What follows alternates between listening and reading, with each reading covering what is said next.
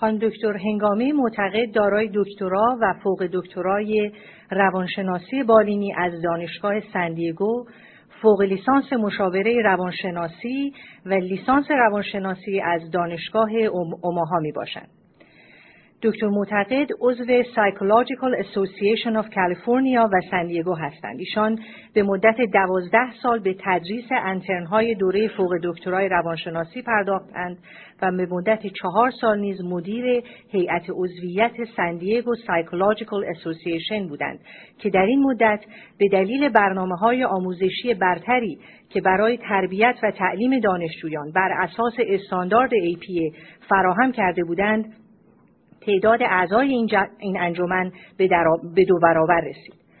دکتر معتقد همکنون در سه مطب خود در منطقه سندیگو مراجعه میپذیرند و مشخصا از مطب ایشان برای گرفتن نظریه ثانوی جهت تشخیص و درمان بیماری های سخت علاج و موارد پیچیده استفاده میگردند. از میان های دکتر معتقد می‌توان رسیدگی به مسائل زوج و خانواده، افسردگی، استراب و روانکاوی فردی و گروهی را نام برد. ایشان با استفاده از افکار درمانی، روان درمانی و ساپورت تراپی و متدهای مختلف مانند biofeedback، neurofeedback، cognitive psychotherapy به صورت بسیار ویژه به درمان فرد مراجع می‌پردازند. ایشان همینطور سمینارها و سخنرانی های بسیاری در مراکز مختلف جنوب کالیفرنیا در مواردی مانند اعتماد به نفس و حرمت نفس اداره فشار اجتماعی و روانی، افسردگی، اضطراب، مسائل میان فرهنگی، مسائل خانواده های مهاجر و عشق، محبت و اتحاد در خانواده برگزار کردند.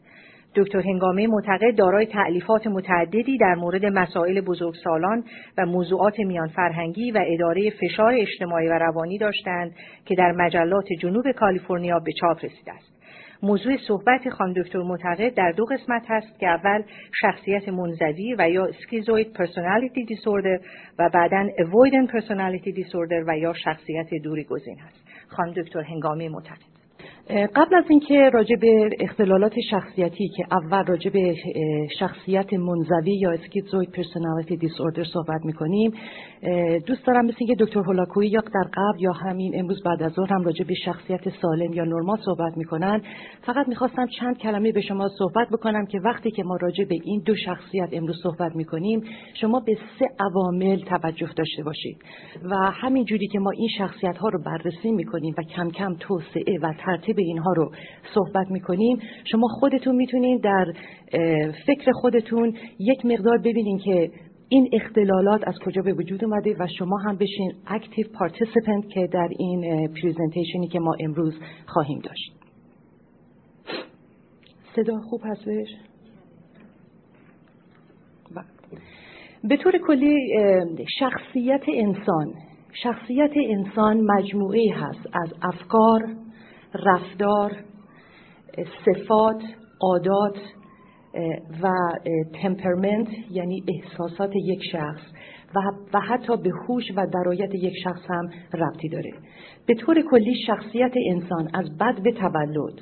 بر اثر عوامل محیطی و عوامل biologically فرم می‌گیره که یک شخصی بس بستگی به عقل و هوشی که در بعضی از موارد و یا در بیشتر موارد حالت ارثی و حالت physiologically داره و بعد هم بر اینکه در چه اجتماعی انجام می‌گیره چه والدینی داره چه stimulation های در اول زندگیش و در طول طول رشدش انجام می‌گیره کم کم این شخصیت رشد و نمو پیدا می‌کنه.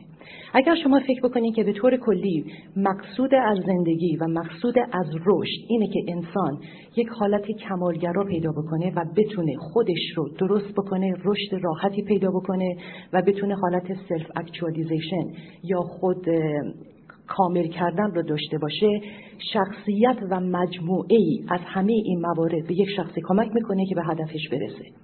و به طور کلی وقت وقتی که رشد یک شخصیت حالت رشد حالت نرمال خودش رو پیدا می‌کنه که اگر تمام این مواردی که گفتیم که احساسات رفتار کردار صفات و عقل و شعور یک شخصی با هم یک هماهنگی داشته باشه و اینها در حالت اینتگریشن یعنی یک حالت پیوستگی راحتی بین این اعضای مختلف وجود داشته باشه که شخص نه تنها با خودش احساس راحتی می‌کنه نه تنها با خودش احساس صلح و صفا داره بلکه با محیط اطرافش هم حالت صلح و صفا پیدا می‌کنه. و بنابراین حالت اطراف و محیط که شامل مردم اجزا و اجسام میشن یک حالت ریسورس پیدا می‌کنن برای یک شخصی که یک حالت داد و ستدی با اونها داشته باشه که هم از اونها چیزی می‌گیره هم از اون به اونها چیزی میده و این باعث رشد کامل در یک شخصی میشه. و یک شخص می‌تونه وقتی که احتیاجات اولیه خودش رو برطرف بکنه به احتیاجات بالاتر و والاتر خودش برسه و انسان کاملتر و راحتتر و بهتری بشه. در اختلالات شخصیتی به علت هر اختلال شخصیتی که همچنین دوستان و کالیکای محترم ما صحبتشون کردن به هر داینامیکی که پیش میاد به طور کلی یا شخصیت شکسته میشه یا رشد شخصیت به عوامل مختلف توقف میشه. و وقتی که این توقف رشد در یک شخص ایجاد میشه و شخص نمی‌تونه توقف داشته باشه این سه تا دلیل این سه تا موردی که من دوست داشتم شما توجه بکنید این هستش که یک شخص اون حالت فلکسیبیلیتی خودش رو از دست میده. یعنی یک شخصی که باید بتونه انعکاس پذیر باشه. اگر به راهی که میره راهش کار نکنه راهش عوض بکنه راه دیگر رو بگیره در اشخاصی که اختلالات شخصیتی دارن وجود نداره. دوم سه عامل مهمی که تقریبا خلق و خوی انسان رو تشکیل میده احساسات که میشه feelings و behavior یک شخص و افکار یک شخص حالت در بعضی از موارد اون حالت ریالیتی خودش رو از دست میده. یعنی یک شخصی که ممکنه افکار خودش رو طوری بتونه به کار ببره که بتونه اون شخص رو به محیط خودش اتصال پیدا بکنه و باز بتونه که احتیاجات خودش رو از محیط بگیره در یک شخصی که اختلال شخصیتی داره باعث یه مقدار گرفتاری میشه. از طریق دیگه احساسات این شخص این دو تا شخصیتی که ما با هم صحبت می‌کنیم برای خودتون احساس بکنید که احساسات این اشخاص به چه طریقی هستن. و اون احساساتی که بایستی که به یک شخصی قابلیت اون رو بده که این شخص بتونه محیط خودش رو راحت بخونه بتونه به محیط خودش اعتماس پیدا بکنه در اینها باعث دردسر میشه.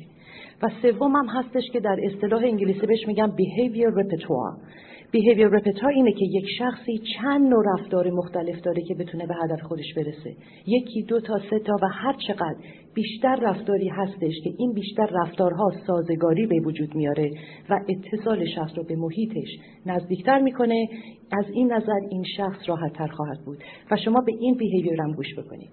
سومین عاملی که دوست دارم گوش بکنید وقتی که به اینا صحبت می‌کنیم این هستش که شخصیت سالم رو شما اگر که براش ناراحتی و فشار گیر بیارید این راحت می‌تونه بهبودی آماده بکنه. البته احساس فشار رو درک می‌کنه ولی از پا نمیافته و می‌تونه در پای خودش سازگاریش, سازگاریش رو ادامه بده مسائل رو حل کنه و به جلو بره. شخصیتی که شکسته یا اختلال داره در اصطلاح انگلیسی بهش میگن resilience این اون حالت رو نداره که بتونه بعد از اینکه یک مشتی بهش خورده شد یا یک فشار زیادی بهش خورده شد اینا از هم پاشیده میشن. و قسمت پاشیدگی هم این هستش که اون integration ی که بایستی که بین عوامل مختلف در این انسان باشه نیست و بر حسب فشار اینا رو integrate می‌کنه. پس با در نظر گرفتن این سه عامل که شما هم اینجا درست مثل محققین هستید ما به بررسی این شخصیت منزوی شروع می‌کنیم. شخصیت منزوی همینجوری که از اسمش مشخص هستش یا schizoid personality disorder شامل دو شخصیت بسیار واضح هستش. اول خصوصیت اول هستش که این اشخاص هیچ گونه تماسی یا تماس بسیار محدودی با جوامع با افراد و با اجتماعات دارن. پس بنابراین تماس بسیار محدودی با این جوامع دارن و دوم خاصیت مهم دومشون این هستش که علاقه هم برای ایجاد این رابطه با اشخاص دیگه با جامعه خودشون و با مردم دیگه ندارن. پس بنابراین هم با مردم زیاد کاری ندارن هم علاقه ای ندارن.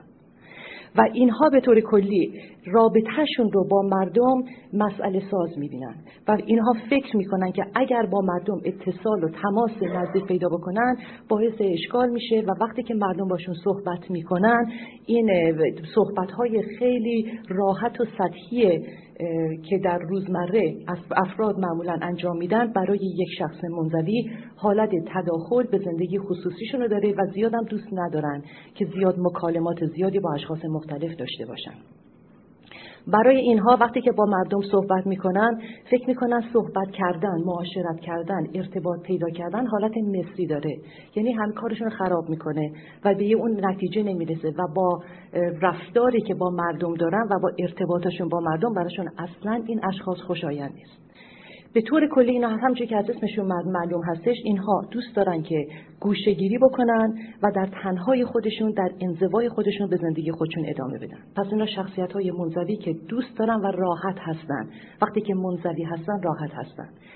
و با خودشون در, در تماس هستن. ایشون اینها هیچ گونه علاقه هم به عکس‌العمل های مردم نسبت بهشون ندارن یعنی وقتی که با شما صحبت می‌کنن هیچ برای اینها معنی و مفهومی نداره که آیا شما چه عکس‌العملی نشون میدی آیا اینها رو دوست داری آیا تاییدشون می‌کنی آیا قبولشون می‌کنی؟ و کاملا اینها به نظر بی تفاوت جلوه می‌کنن.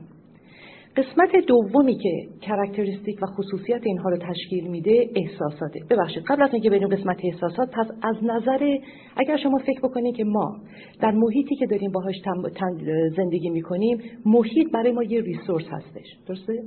مردم هم و connection ما با مردم هم resource هستش.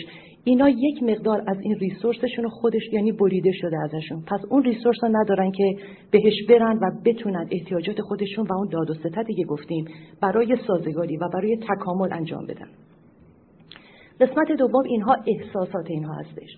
یک شخص منزوی به طور کلی از احساسات بسیار محدودی برخوردار هستش. بر اثر تحقیقاتی که قبلا شده اولا در اول فکر می‌کردن که اصلا یک شخص منزوی زیاد احساسی نداره ولی بعدها تحقیقات بعدی نشون داده شده که اینها دارای دو احساس تقریبا دو احساس رو که کامل متوجه میشن احساس مثبت و منفی. ولی اسمهای احساسات و جزئیات احساسات و طرز ابراز احساسات رو اینا بلد نیستن.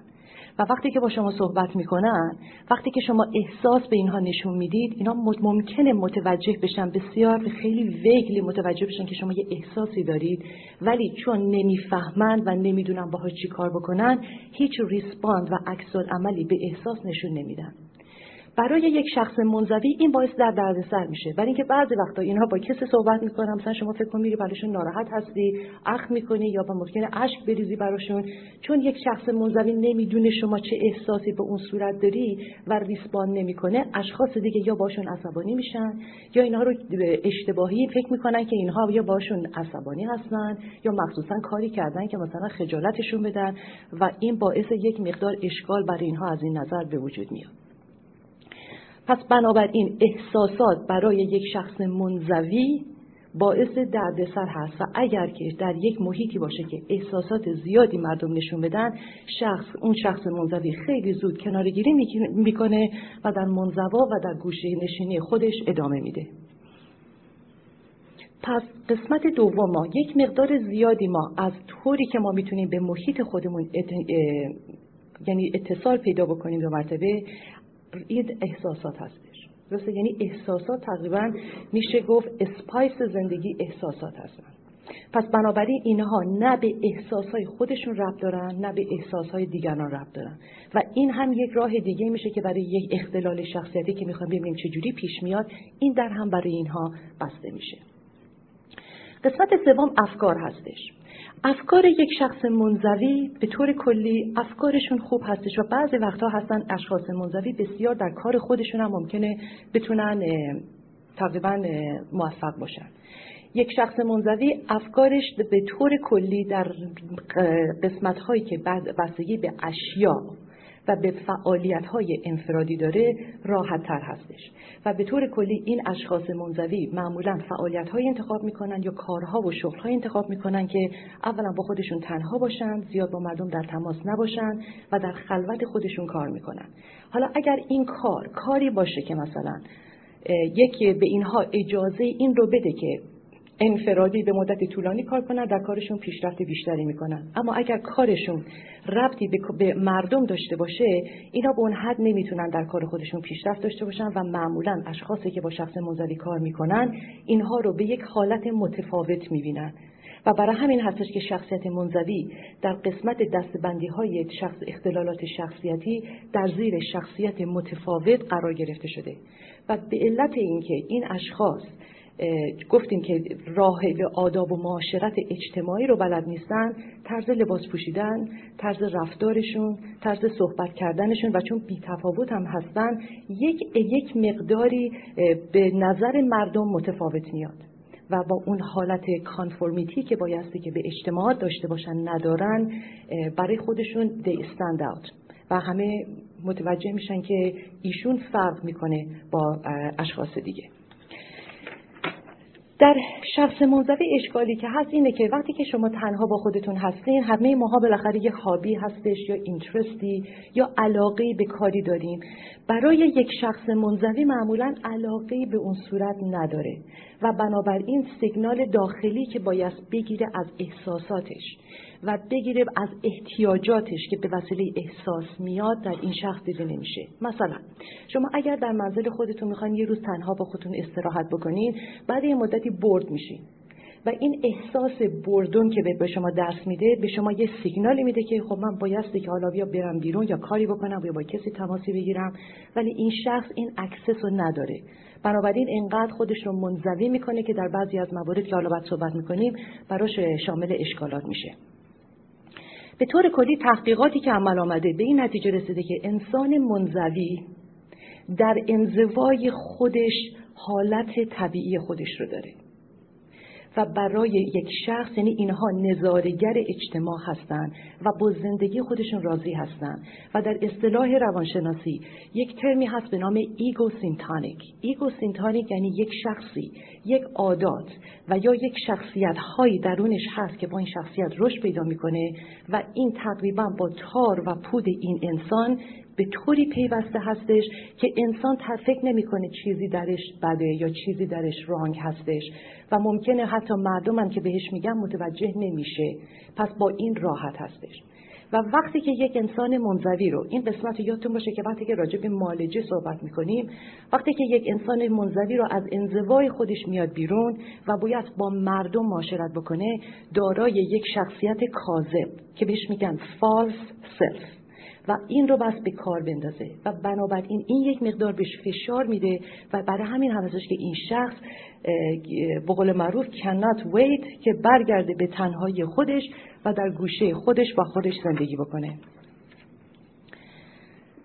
وقتی که در مورد روانشناسی به اشکالات مختلف روانشناسی و به امراض مختلف روانی روحی و احساسی ما اشاره می‌کنیم این تمام این احساسات و تمام این نقصان هایی که شما می‌بینین در همه مردم تا یک حدی به چشم می‌خوره.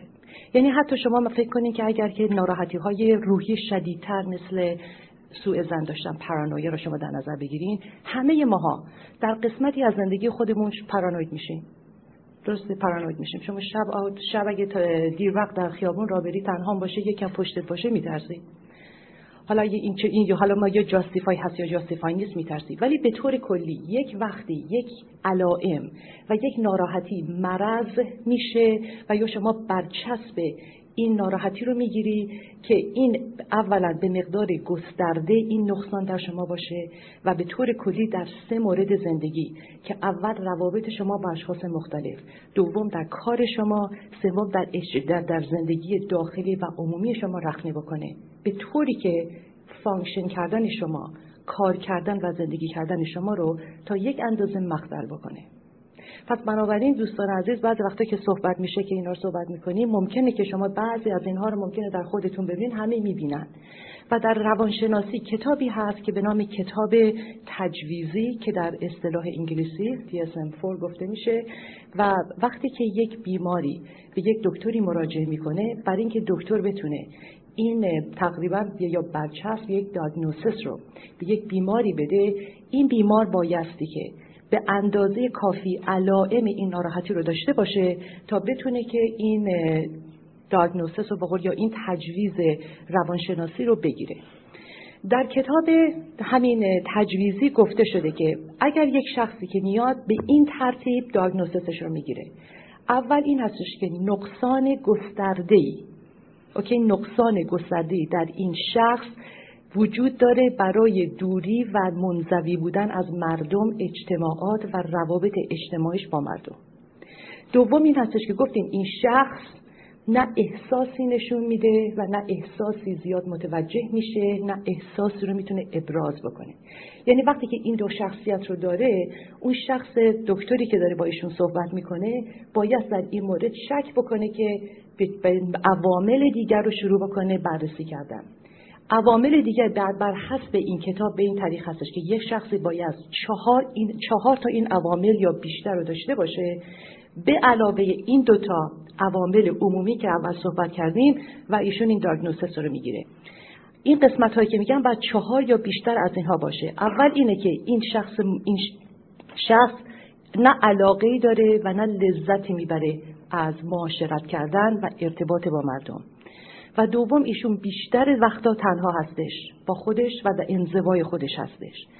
و سوم این هستش که اینها به طور کلی از نظر رومانتیکلی از نظر پیوست عشقی و عاشقی و سکسی هیچ زیاد علاقه به کسی نه یعنی علاقه ندارن که ارتباط پیدا بکنن.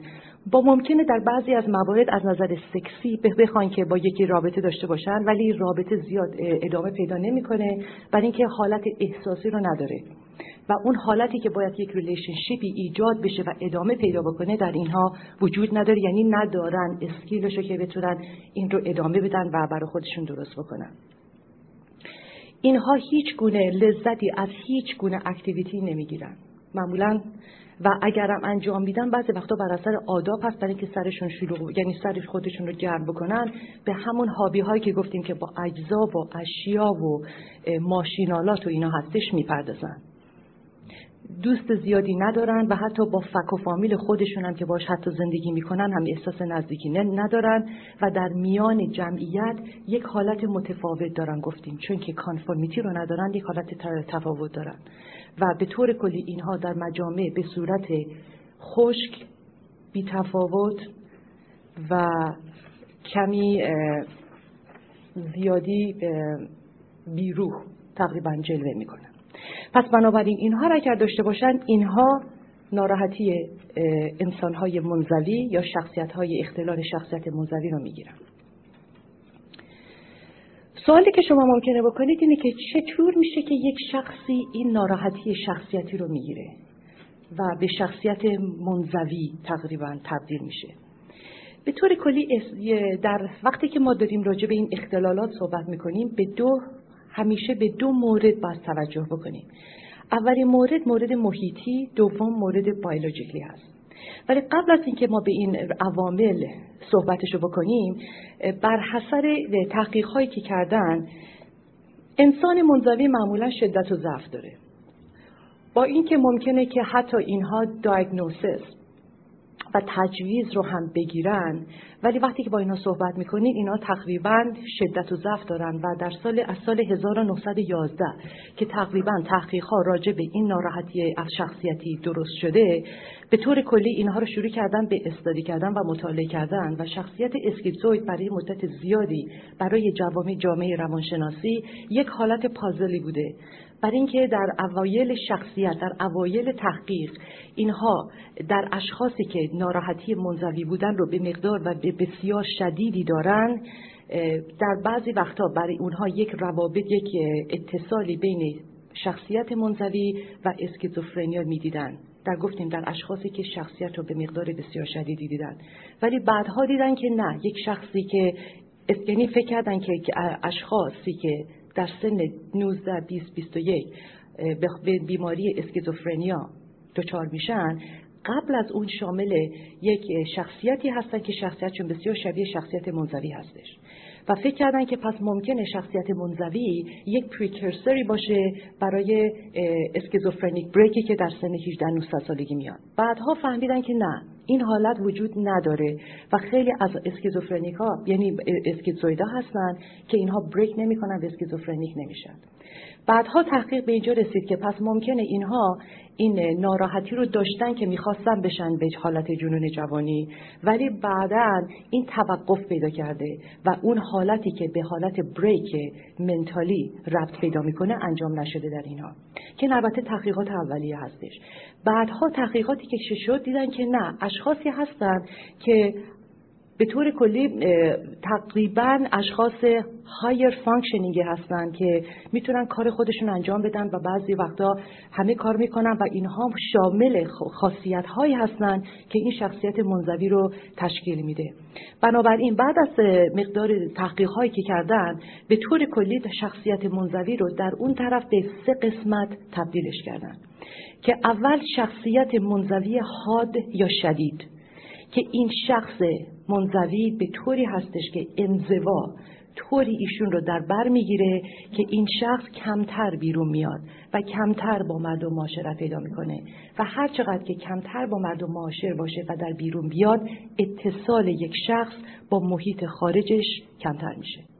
پس بنابراین این شخص رفته رفته در خودش قوتور میشه و چون گفتیم که قسمتی از شخصیت نرمالی که دکتر فروقی حتما راجع به صحبت خواهند کرد این خواهد بود که انسان رابطش با خودش چجوری هستش. وقتی که اینا در انزوا هستن وقتی که اینا گوشه گیری می‌کنن چون درونشون هم خلایی هست برای اینکه احساساتی که با احساس خودشون در تماس نیستن زیاد افکاری هم که باید داشته باشن راجع به یا خاطراتشون یا با محیط اطراف زیاد اون بعضی وقتا اون افکار حالت کلیر بودن واضح بودن رو نداره و وقتی که اینها با خودشون هستن یک خلای درونی دارن و بیشتر با ابزار و اشیا و اون hobby های هستش در کار هستن. و در بعضی از موارد چون اینا رفته رفته از اجتماعات دورتر میشن یک حالتی به نام depersonalization که یعنی از خود دور شدن و احساس می‌کنن یک حالت از همپاشیدگی درونی درشون ایجاد میشه یا در بعضی از موارد derealization که فکر می‌کنن اینا خواب و بیدار هستن و خودشون بعضی وقتا یعنی واقعا حالت ترسن بهشون میده که اینها اونجوری که باید نمی‌تونن ریالیتی رو ببینن به اینها دست میده و در این موارد هستش که این اشخاص برای معالجه میان. البته این اشخاص اشخاصی هستن که بسیار ناراحتیشون حاد هستش. درسته بسیار شدید هستش. قسمت دوم باید دیدن که نه اشخاصی هستن که تقریبا اگر شما ببینینشون زیاد اگر تو خطشون نرین تقریبا میشه اینها با اجتماع در میان در اجتماع کار پیدا می‌کنن بعضیشون ازدواج هم می‌کنن بچه هم دارن ولی به طور کلی دارای نقصان و محدودیت های بسیار سریوسی هستن. یعنی اینا میگیم بالاترین و مالترین قسمت اسکیزویده و اینها اشخاصی هستن که مثلا شما فکر کنید در کمپانی کار می‌کنن و حتی کارشون هنوز باز انفرادی باشه هنوز اونجوری که باید ارتباط و رابطه ای نمی‌تونن با اطرافیان با کارهای خودشون داشته باشن و واقعا اینها چون جامعه و مردم رو نمی‌فهمن کارهایی که بعضی وقتا می‌کنن همچین زیاد عاقلانه یا مردم متوجه نمیشن اینا دارن چیکار می‌کنن.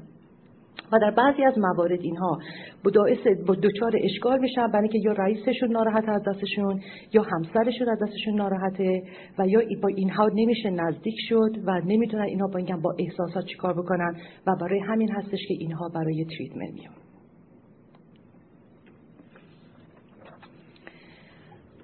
گفتیم علت اسکیزوید چی هسته. شما اگر که نقصان اسکیزوید رو در نظر بگیرین یک انسان منزوی رو در نظر بگیرین نقصان اولی که داره نقصان تحرک. یعنی یک شخصی که منزوی گفتیم بی تفاوت زیادی آرومه زیادی بیروه احساساش زیاد نیست. انرژیش زیاد نیست interest ش زیاد نیست pleasure ی نداره. اینا همه برمیگرده به قسمت arousal که در به اصطلاح انگلیسی میگن arousal و درایو یعنی انگیزه ای که یک شخص رو به محیطش می‌بره که این شخص پیشرفت بکنه این شخص تحرک داشته باشه این شخص انرژی داشته باشه احساس داشته باشه هیجان داشته باشه و اینها در این اشخاص زیاد به چشم نمی‌خوره. بر اثر فیزیولوژیکلی اول ما مورد فیزیولوژیکلی اندازه می‌گیریم یعنی صحبت می‌کنیم؟ از نظر فیزیولوژیکلی وقتی که این اشخاص رو راجبشون تحقیق کردن به قسمت تحرک مغز رفتن. و به طور کلی در قسمت تحرک مغز و سلسله اعصاب قدرتی هستش به نام قدرت ادرنالین. که این قده ادرنالین یعنی اون ترشحاتی میده که این ترشحات بر روی سلسله اعصاب انسان اثر می‌کنه. و سلسله اعصاب انسان دوگانه هستش. یک سلسله اعصابی هست به نام سیمپاتیک نروس سیستم که این شما اینو در خاطر داشته باشید برای برای انسان دوری گزین هم راجبش برمیگردیم. سیمپاتیک نروس سیستم سیستم بیداری و هیجان و تحریک در انسان هستش. و این اگر که شما در اینجایی که ما نشستیم یه اتفاقی بیفته که ما یا بایستی که بلند بشیم با یکی بجنگیم خدای نخواسته. یا یه اتفاقی بیفته ما بس از اینجا فرار بکنیم ادرنالین زیادی در ما ترشح میشه. این ادرنالین روی اعصاب سیمپاتیک اثر می‌کنه و بدن ما رو برای این جنگیدن یا فرار کردن آماده می‌کنه. و این خودش انرژی میده یک مقدار بدن رو یعنی قلب رو به کار میندازه که قلب خون رو به تمام قسمت های بدن برسونه.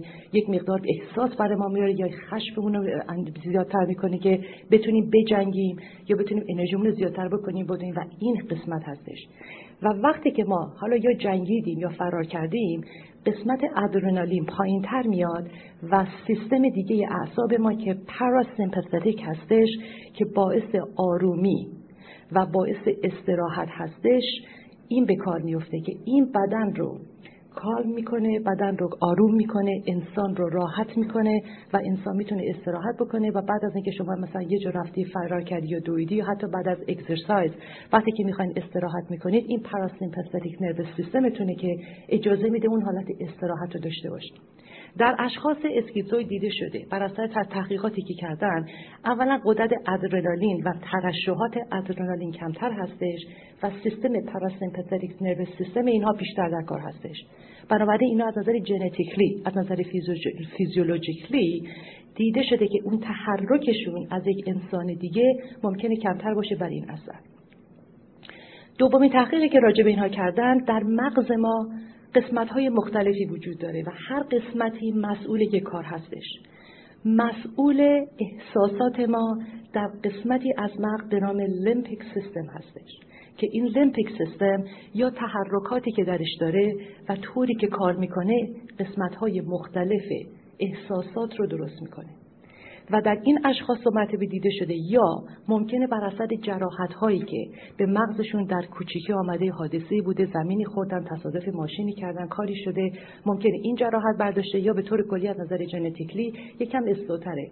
و اون حالت هایی که باید داشته باشه که تنوع احساس رو بر اینها بیاره زیاد دیده نشده.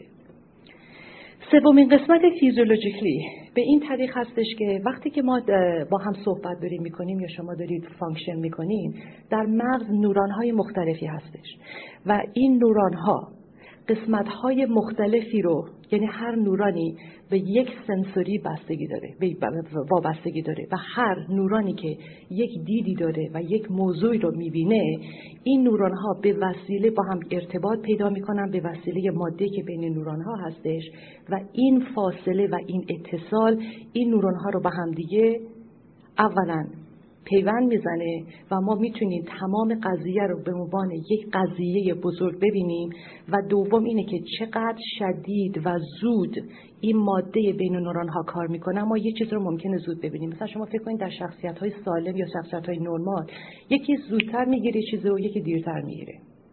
و اینا همش بستگی اینا البته یک مشتقات نرمال هستش که مالی که زودتر مالی که دیرتره. بعضی هستش به علت نقصانی که در میان نوران ها هستش اینا هم کمه و هم راحت اینها رو به هم اتصال نمیده. بنابراین در بعضی از موارد دیده شده که اشخاصی که اشخاص منزوی که اینجوری هستن اولا ارتباط و اینتگریشن زیادی بین اون تصوری که اینا از جامعه و از اطراف دارن نیست به که نوران ها با هم پراکنده هستن و اون حالت رو با هم ندارن. و دوم موادی که باید نوران ها رو به هم نزدیک بکنه یه مقدار آهسته پیش میره و یه چیزی که باید ببینن یه خونده اسلو هستن. slow motion تقریبا. پیش میرن. و قسمت آخری از نظر physiologically به طور کلی ما در قسمت مغز ما قسمتی که تمام تحرک و هیجان و تمام قسمت ها رو به هم نزدیک می‌کنه عضوی هست به نام Reticular Activating System. اینو شما اگر که فکر بکنید شما اگر راه آهن لس آنجلس رو در نظر بگیریم main terminal اینجا یعنی راه آهن مرکزی رو شما اگر که برین وقتی که به دیوارش نگاه کنین نوشته شده که هر راهی هر راه آهن و خطی از کدوم قسمت شهر میاد به کجا میره و کجا پیوسته میشه و همه به اونجا ختم میشن. اینو بهش میگن راه آهن مرکزی میشه reticular activating system. در این اشخاص دیده شده که اون قسمت راه آهن مرکزی خوب کار نمی‌کنه. یعنی شما اگه امروز مثلا به قسمت راه آهن مرکزی ببینید دارن اونجا مثلا حالا یا construction هستش یا چیز هستش یه قسمت رو گذاشتن قسمت دیگه نذاشتن یعنی یک مقدار سلسله مراتبی کار می‌کنه بدون هیچ هماهنگی داشتن و یا ممکنه بعضی از اینفورمیشن و اطلاعات اصلا نوشته نشده و یک شخصی نداره. و بنابراین این هم ممکنه قسمتی از نقصان فیزیولوژیکی باشه که در یک شخص اسکیزوید دیده میشه. در قسمت environment. همیشه در نظر داشته باشیم. وقتی در مورد روانشناسی صحبت میشه همیشه nature nurture. این قسمت فیزیولوژیکلی هست ولی همیشه حالت محیطی هم برای که وقتی از نظر فیزیولوژیکلی حتی اگر یکی کامل کامل ناراحتیش فیزیولوژیکلی باشه شما فکر کنید یک شخصی که اینجوری به دنیا آمده محیط و با محیط کار می‌کنه؟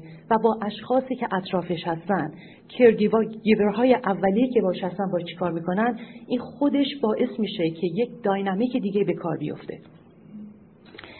از نظر محیطی به طور کلی تئوری که هست این هستش که این اشخاص اسکیزوید تقریبا دو تئوری مختلف هست در روانشناسی. تئوری اول این هستش که در ابتدای طفولیت یعنی تمام این اتفاقایی که برای یک بچه میفته که رشد یک بچه رو توقف می‌کنه در دو یا سه سال اولیه زندگی هستش. یعنی ما دورانی که داریم راجع به صحبت می‌کنیم سنسوری موتور هستش. سنسوری موتور یعنی یک شخصی که کم کم شما فکر کنید که کم کم داره از خودش بی خود یعنی در میاد و با محیط اطرافش رابطه پیدا می‌کنه. شما فکر یه بچه دو سه ساله رو شما اگر زمین بذاری یه بچه دیگر هم پلوش بذاری اسباب بازی هم پلوش بذاری هر کدوم از اونا با خودشون بازی می‌کنن. درسته؟ به هم ارتباطی نمیدن. حالا اگه بچه دیگه گریه بکنه اون یکی می‌فهمه گریه کرده ولی احساس دیگر رو تبدیل نمی‌کنه. یعنی شما از نظر دیولپمنتالی وقتی که از احساسات و رابطه یک شخص منظوی رو در نظر می‌گیری در ما داریم در این مورد دو یا سه سالگی که متوقف شده یا شکسته شده صحبت می‌کنیم. تئوری اول روانشناسی راجع به دیولوب شدن شخصیت منظوی این هستش که یک شخصی در دو سه ساله اول زندگی در محیطی که بوده اولا محیطش بسیار از نظر احساسی سرد و بسیار حالت محرومیت داشتن از stimulation ها و از guidance های parent یعنی والدینش که بهش اولا اجتماعی آداب اجتماعی رو یاد بدن تشویقش بکنن قسمت های مختلف مغزش رو stimulate بکنن که این بچه شروع بکنه به تحرک پیدا کردن به هیجان پیدا کردن به علاقه داشتن یا تمپرمنتش رو یک مقدار درست بکنن با اینکه تمپرمنت هردیتی هست ولی یه کارهایی می‌تونن بکنن که این رو تشویقش بکنن. این شخص نداشته.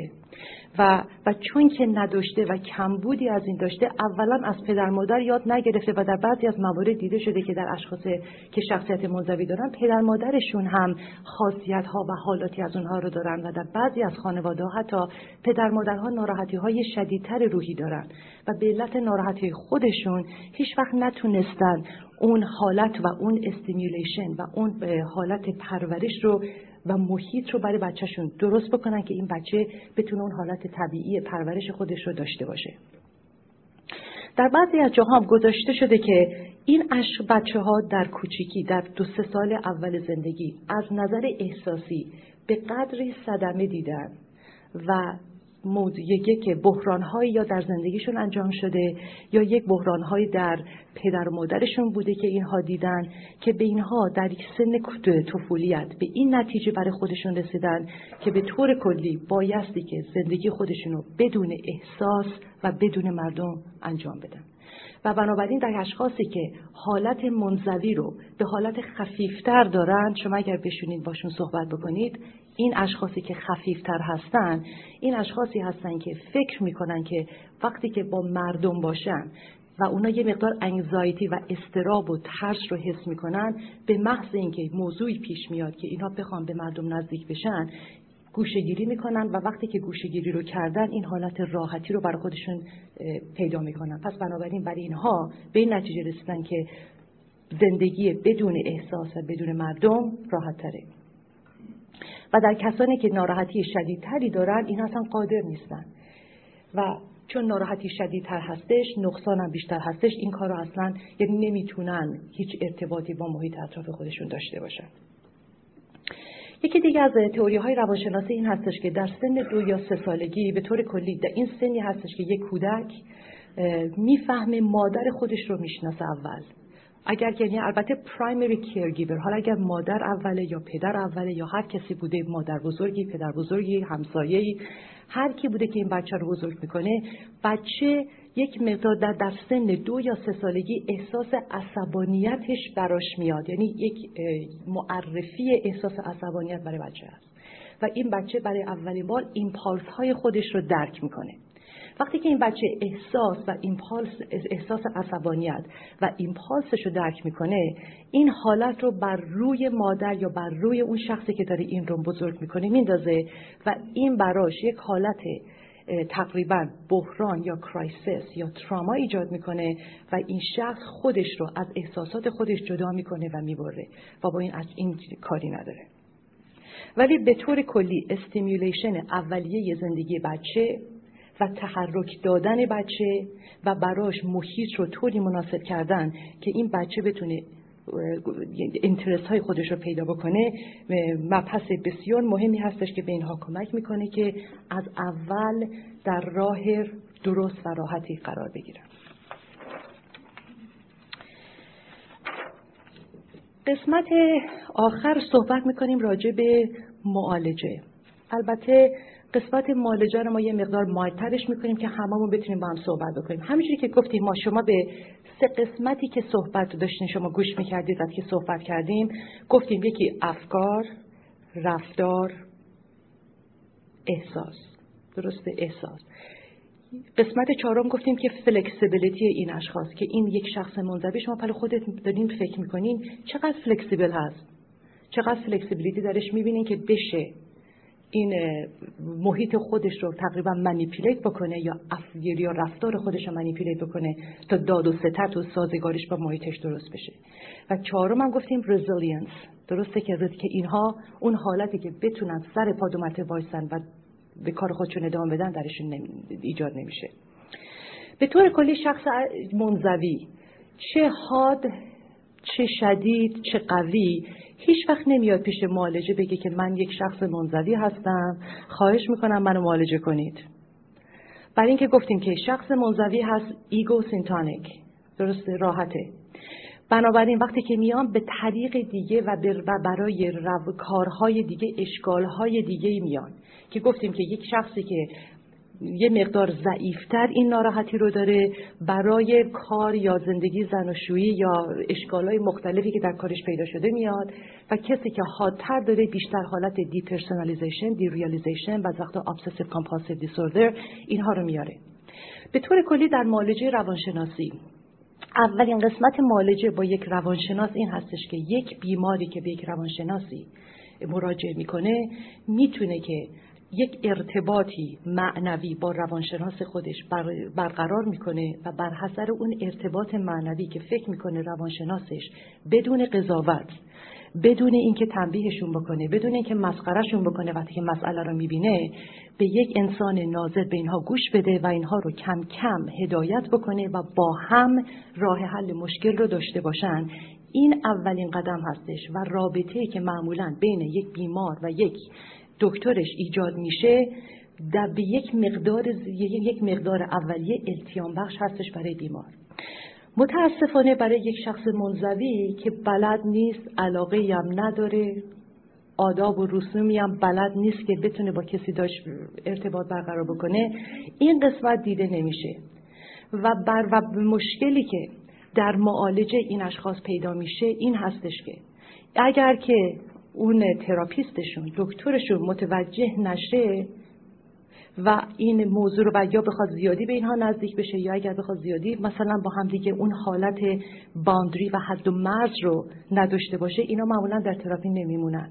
و اگر که یعنی وقتی که ناراحتیشون یه مقدار زیادی هم بی یعنی باشه به محض اینکه این راه یه مقدار راحت تر شدن از تراپی بیرون میرن. حالا اگر ما بخوایم که اینها رو در تراپی نگهشون داریم و ببینیم می چجوری میشه به اینها کمک کرد. به طور کلی اولین چیزی که بهترین اسست اینا چیه؟ بین افکار و احساس و رفتار. آفرین افکار. پس افکار اینا بهترین یعنی چیزی که دارن که باید باشون بریم پس بنابراین کاری که ما می‌خوایم بکنیم اولا ما احساس احتیاج نداره شما اتصالی با اینها داشته باشین. بنابراین اتصال رو کنار می‌ذاریم افکار رو در نظر می‌گیریم. وقتی که شما با یه انسان منزوی صحبت می‌کنین اول باید مسئله که آورده به تراپی رو حلش بکنیم بعد از اینکه این مسئله حل شد و معمولا یه دکتری می‌فهمه که مسئله از کجا آمده. درست ریشه مسئله باید مشخص بشه. اگه ریشه از انزوا آمده شما با یک شخص منزوی از هر کجا صحبت کنید به منزوا ختم میشی. متوجه یعنی اگر این با خانمش ناراحتی داره یا با شوهرش ناراحتی داره اینه که هر وقت که یکی مثلا اوضاع خراب میشه ایشون میره تنها میشینه. اگه در کار ناراحتی داره در کار ازش شکایت کردن که این زیاد تنها هستش از اتاقش در نمیاد مثلا. بنابراین یا اگر که یکی حادتر و شدیدتر باشه از خونه در نمیاد کسی دیگه اصلا آوردتش اینو برای تریتمنت بنابراین اینا از افکار میریم. به طور کلی ممکنه وقتی که شما با یک شخص منزوی کار می‌کنین خیلی طبیعی هستش که بگی خب بابا بیا بیرون. شما باید یادتون باشه که انزوا برای اینها ego syntonic هستش. یعنی اونها self ی که self طبیعیشون احساس و طبیعیشون در انزوا. برای اینا هستش. بنابراین وقتی از انزوا میان بیرون self کاذبه. پس بنابراین شما روی self کاذب کار می‌کنیم و هدف تراپی این هستش که یک مقدار محدودی اینها از انزوای خودشون بیرون بیان که این symptom ای دیگه که گرفتن و اون اشکالای دیگه که پیدا کردن این مقدار کم بشه. بنابراین از طریقی که هستش به طور کلی با یک شخص شما می‌تونید راجع به انزوا صحبت بکنید که انزوا از چه نظری بهشون کمک کرده و از چه نظری براشون دردسر ایجاد کرده. و وقتی که شروع می‌کنن به درد سرهایی که ایجاد کرده بعد با بیمار شما صحبت می‌کنی که از چه نظر ایشون می‌تونه از انزوای خودش برای یه حد محدودی بیرون میاد و با اشخاصی که لو ریسک هستن. و راحت تر یک شخصی می‌تونه حتی باشون که چند تا کلمه روزمره رو انجام بده چجوری می‌تونه با اونها در تماس باشه و برنامه بر اونها و یا پلن ها و نقشه های انجام بدین که این شخص کم کم و رفته رفته با اینها شروع به با این اشخاص شروع به تکلم شروع به کانورسیشن و, و یک معاشرت بسیار سطحی انجام بده. قسمتی از شما کار شما با این اشخاص منزوی هستش که به اینها یاد بدین که چجوری بایستی که در اجتماعات ظاهر بشن و چجوری باید حتی بعضی وقتا لباس بپوشن و چجوری بایستی که مکالمات سطحی مکالمات سطح رو داشته باشن. در بعضی از موارد درمانهای گروهی که به نام گروپ تراپی هستش برای اینو بسیار موثره. اگر برن اگر که برن شما می‌تونید اینا وقتی که رفتن در گروه اینا یواش یواش و رفته رفته راحت تر و عادت می‌کنن که چجوری با اشخاص دیگه در رابطه باشن و با اشخاص دیگه حرف بزنن و مشکلی که پیدا می‌کنن و می‌تونن برای شما بیارن و با شما در میون بگذارن که اینا بتونین کم کم با هم دیگه حلش بکنید پس بنابراین و بعضی از موارد هست حتی role play هم میشه با این اشخاص کرد که آدم بشینه و بگه خب اگه من و شما بخوایم با هم صحبت بکنیم شما چجوری مثلا با من صحبت رو آغاز می‌کنی و شروع می‌کنی؟ و این بایستی که کم کم رفته رفته برای اینها یک مقدار راحتتر و آسونتر بشه و به بعضی وقتا به اینها کار آدم بده که مثلا در این هفته که میدی با سه نفر صحبت کن این حرفایی که ما با هم زدیم و نتیجهشو برای ما بعد هم بیار و در این کار می‌تونن اینها این کار انجام بدن. قسمت دوم این هستش که افکار این اشخاص افکار غیر منطقیه چون گفتیم افکار هم توسعه پیدا نکرده و معمولا در بعضی از اختلالات شخصیتی افکار و فلسفه زندگی این اشخاص بر روی این یا ناراحتی هایی که در خانواده داشتن و یا ناسازگاری هایی که در محیطشون بوده اینها فرم گرفته که در بعضی از موارد این افکار افکار منطقی نیست. به طور کلی انسان دارای دو افکاره. یکی افکار اتوماتیک که در مورد افکار درمانی معمولا باهاش استفاده می‌کنن افکار اتوماتیک. افکاری هستن که گفتیم در بچگی بر حسر پیام هایی که محیط به ما داده و بر اثر رشد فکری محدودی که ما در بچگی داشتیم این افکار رو ما برای خودمون درست کردیم. و معمولا این افکار معمولا این افکار منطقی نیستن. افکار دیگه هستن افکار غیر اتوماتیک. افکار غیر اتوماتیک افکاری هستن که شما میشینی و اینها رو حل و فصلش می‌کنی که چیش درسته و چیش درست نیست و بر حسب اون حل و فصل کردن به فکر درست و به فکر غیر اتوماتیک می‌رسی. در شخص منزوی دیده شده که این شخص دارای این افکار اتوماتیک هستش. اول اینکه ایشون فکر می‌کنه که معمولا مردم are replaceable.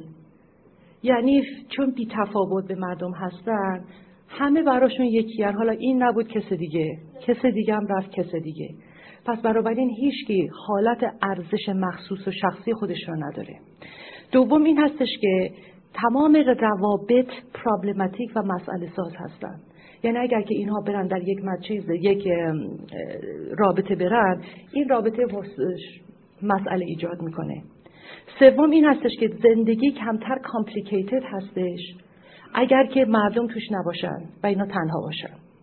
چهارم این هستش که بهتر آدم می‌تونه زندگی کنه اگر با مردم جدا باشه و distance داشته باشه تا به اونها نزدیک بشه. و در زندگی هیچ چیزی برامون exciting نیست. زندگی به طور کلی exciting نیست. شما خودتون به این افکار فکر کنید ببینید این افکار چقدر یک طرفه هستش. و life هم میگه برای اینها بسیار بینور و بسیار بیخاصیت یکی از کارهایی که معمولا اشخاص therapist با این افکار می‌کنن اینه که این افکار رو شما می نویسین و evidence و سند و مدرکی که این فکر رو تایید می‌کنه رو در یک ستون می‌ذارین و سند و مدرکی که برخلاف این فکر هست در ستون دیگه میره. و وقتی که اینو می نویسیم برای اینکه معمولا فکر غیر منطقیه برای اینکه یک شخصی همه حقیقت رو نمی‌بینه. یا یکی خیلی مثبت می‌بینه یکی خیلی منفی می‌بینه در صورتی که دنیا و به طور کلی حوادثی که اتفاق میفته معمولا mixture of both هستن. هم مثبت هستن هم منفی. و برای اینها اینا برای اولین بار ممکنه که بتونن اون جزئیات رو و اون environment خودشون رو یک حالت هول و به حالت کامل مشاهده بکنن و ببینن که چجور میشه فکر کرد. و این افکار رو کم کم در اینها تقویت می‌کنن و تقریبا بهشون یاد میدن که چجوری میشه فکر درست رو انجام داد. قسمت دوم اگر که اینها هنوز در تراپی بودن. هنوز نرفتن قسمت دوم روی احساسات اینها میشه کار کرد. به طور کلی گفتیم که در بعضی از موارد بستگی به اینکه ناراحتی چقدر شدت و ضعف داره اینا یک مقدار احساسات رو متوجه میشن ولی هیچ وقت روش کار نکردن که بهتر بتونن اطلاعات خودشون رو راجع به این, احساسات درست بکنن. بنابراین یک روشی که معمولا با یک اشخاص منزوی کار می‌کنن این هست کارت های مخصوصی هست که صورت های مختلف رنگی رو نشون میده با احساسات مختلف. مثلا صورتی هست لبخند می‌زنه صورتی هست اخم کرده صورتی هست مثلا دیساپوینتده صورتی هست عصبانیه صورتی هست میترسه. اینها رو به اینها نشون میدن و برای اینها توضیح میدن که این احساسات چه نوع احساساتی هست. و اینها می‌تونن وقتی با کسی صحبت می‌کنن از طور فیشال اکسپرشنی که مردم از این احساسات هستش اقلا اینا متوجه میشن که این احساس چجوریه و در بعضی از موارد بهشون یاد میدن که هر احساسی در چه قسمتی بدن احساس میشه. مثلا عشق در قسمت قلب انگزایتی ترس در قسمت شکم. خشم در قسمت سر. و اینا رو کم کم اینا خودشون اون سنسیشن هایی که ممکنه در اینا به مقدار کمی باشه اینا شروع می‌کنن رفته رفته با این یک مقدار آشنایی پیدا کردن که البته این کار یه مقدار مشکله برای اینکه احساس به طور کلی در اینا کم احساس میشه. ولی همون احساس کمشون رو هم می‌تونن احساس بکنن. و در قسمت بعد اینها رو دوازده هست و, و وقتی که ببخشید ما می‌خواستیم که سر ساعت تموم بشه الان تمومش می‌کنیم. و پس شروع می‌کنن اینا این احساس ها رو یاد گرفتن و این احساس ها رو احساس کردن. درسته؟ وقتی که اینها اینو احساس می‌کنن بعد شروع می‌کنن روی احساسات خودشون کار کردن. گفتیم که یه شخص منزوی که در منزوای خودش هست با اشیا و ابزار و آلات کار می‌کنه شما فکر کن اونم خودش چند تا اینترست داره و یکی از کارهایی که هست می‌پرسه از یک شخص منزوی شما چی کار می‌کنی؟ معمولا اینا اولا عاشق کارهای کامپیوتری که کارهای انفرادی هستش. مکانیکی عاشق کارهای مکانیکی هستن عاشق پروژه های مختلف هستن. بعضی وقتا چیزی حتی درست می‌کنن و بعضی هاشون هستن بسیار با استعداد. بعد از یک شخصی که می‌پرسه دیروز که مثلا شما رفتی بیرون بعد دیدی نه و به دردت نمی‌خوره برگشتی خونه شما هم می‌تونستی روی کامپیوتر کار کنی هم می‌تونستی روی ماشین کار کنی ولی رفتی روی ماشین کار کردی. پس بنابراین ترجیحت برای ماشین بیشتر بوده. درسته؟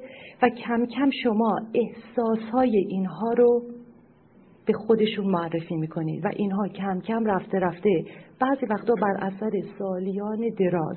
اینا کم کم می‌تونن این احساسات رو در خودشون درک بکنن و همون درک کردن و همون با اون تماس پیدا کردن به اینها کمک می‌کنه که بتونن ما عواملی که دارن که باعث ریسورس اینها میشه به اینها کمک می‌کنه که به محیط خودشون ارتباط پیدا بکنن رو داشته باشن. به طور کلی از دوستان کالیگ عزیزمون که با این اشخاص کار می‌کنن کار کردن با اینها زیاد ریواردی برایشون نداره. بعد اینکه می‌تونید این اشخاص گفتیم که چون احساس ندارن و بسیار اسلو پیش میرن در بعضی از موارد حتی ممکنه که یه دکتری خسته بشه دیگه. و فکر بکنه که با اینکه این پیشرفت داره میشه این پیشرفت به قدری کند هست.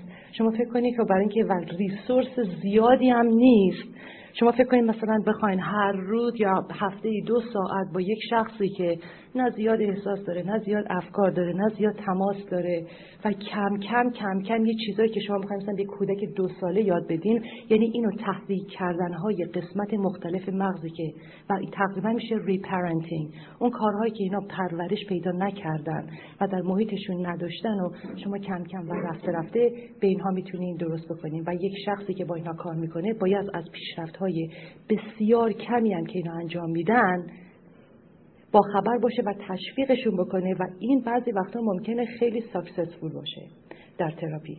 من فکر می‌کنم اینجا وقت خوبی هستش که این قسمت رو متوقف بکنیم. 15 دقیقه بعد برمیگردیم.